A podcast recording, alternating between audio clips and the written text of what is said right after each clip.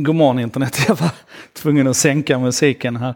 Ehm, en sak idag ska handla om att vi har läge att fira. Jäklar vad vi ska fira, men kanske också lite läge att fundera hörni. Så här, första skälet att fira. I torsdags i förra veckan på World eh, Polio Day, den här internationella dagen när vi uppmärksammar polio, det här fruktansvärda gissel som människan har drabbats av i många år. Eh, så gick World Health Organization, WHO, alltså ut och berättade att nu har vi utrotat typ 3-viruset också, alltså det finns ju tre typer av poliovirus och, och den första sorten då typ 2 den utrotade man redan 2015.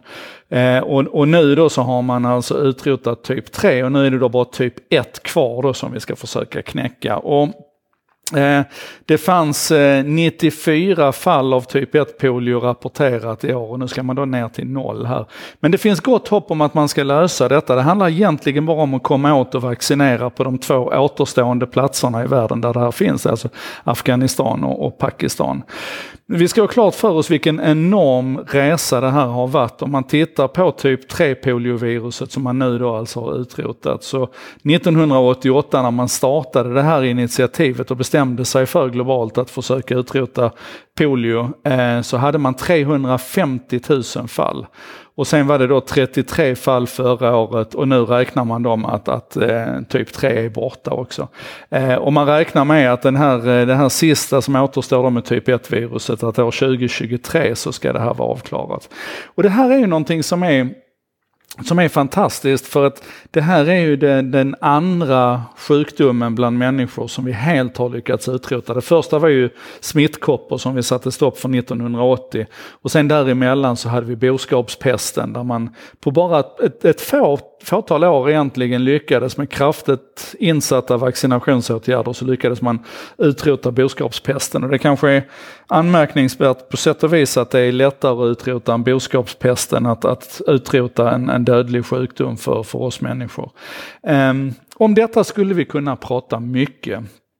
Men grundprincipen här som jag tycker är spännande det är det här med att vi, att vi som målmedvetet idag går in för att, att bota och utrota, inte bota, utrota vissa sjukdomar. Ehm, och det är ju naturligtvis en otroligt tilltalande tanke.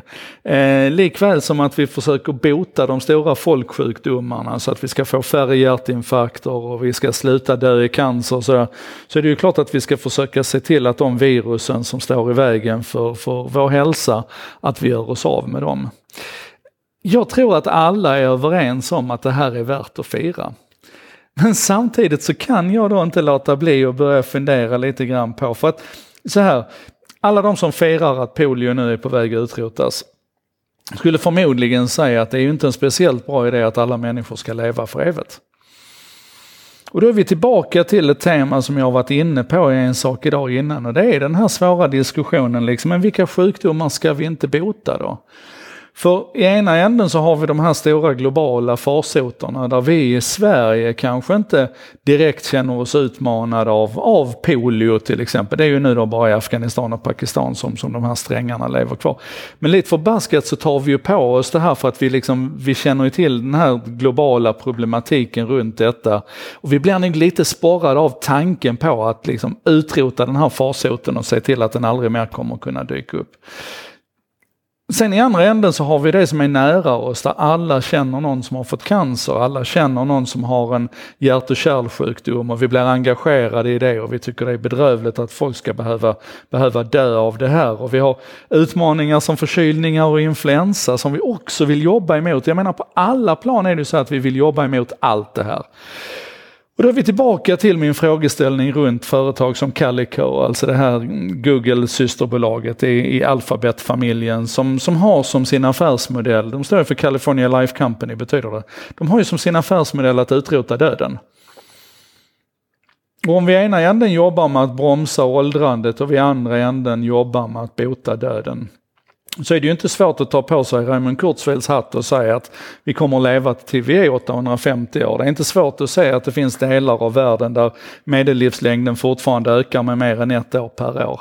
Det är inte svårt att säga att, att vi är på väg mot en, en Jo, det är kanske svårt att se för det finns fortfarande stora utmaningar kvar. Men tittar vi på kurvorna så är det nog bara att inse att vi kommer att hamna i ett läge där vi, där vi måste bestämma oss för, vill vi leva för evigt? Och om vi inte vill det, om vi inte vill leva för evigt, om vi inte vill att människan ska leva för evigt, så måste vi börja bestämma oss för vilka, vilka sjukdomar ska vi inte bota? Vilka virus ska vi inte utrota? När ska vi, när ska vi liksom, var är den puckeln där vi ska sluta försöka fördröja åldrandet? Var är den gränsen för hur länge vi ska låta folk ligga i ett döende. Alltså, är ni med? Det här är ingenting som man skojar bort. Det här är någonting som vi behöver fundera på allvar för. Jag tycker det är jättespännande. Vad tycker du? Det kommer en ny en sak idag imorgon.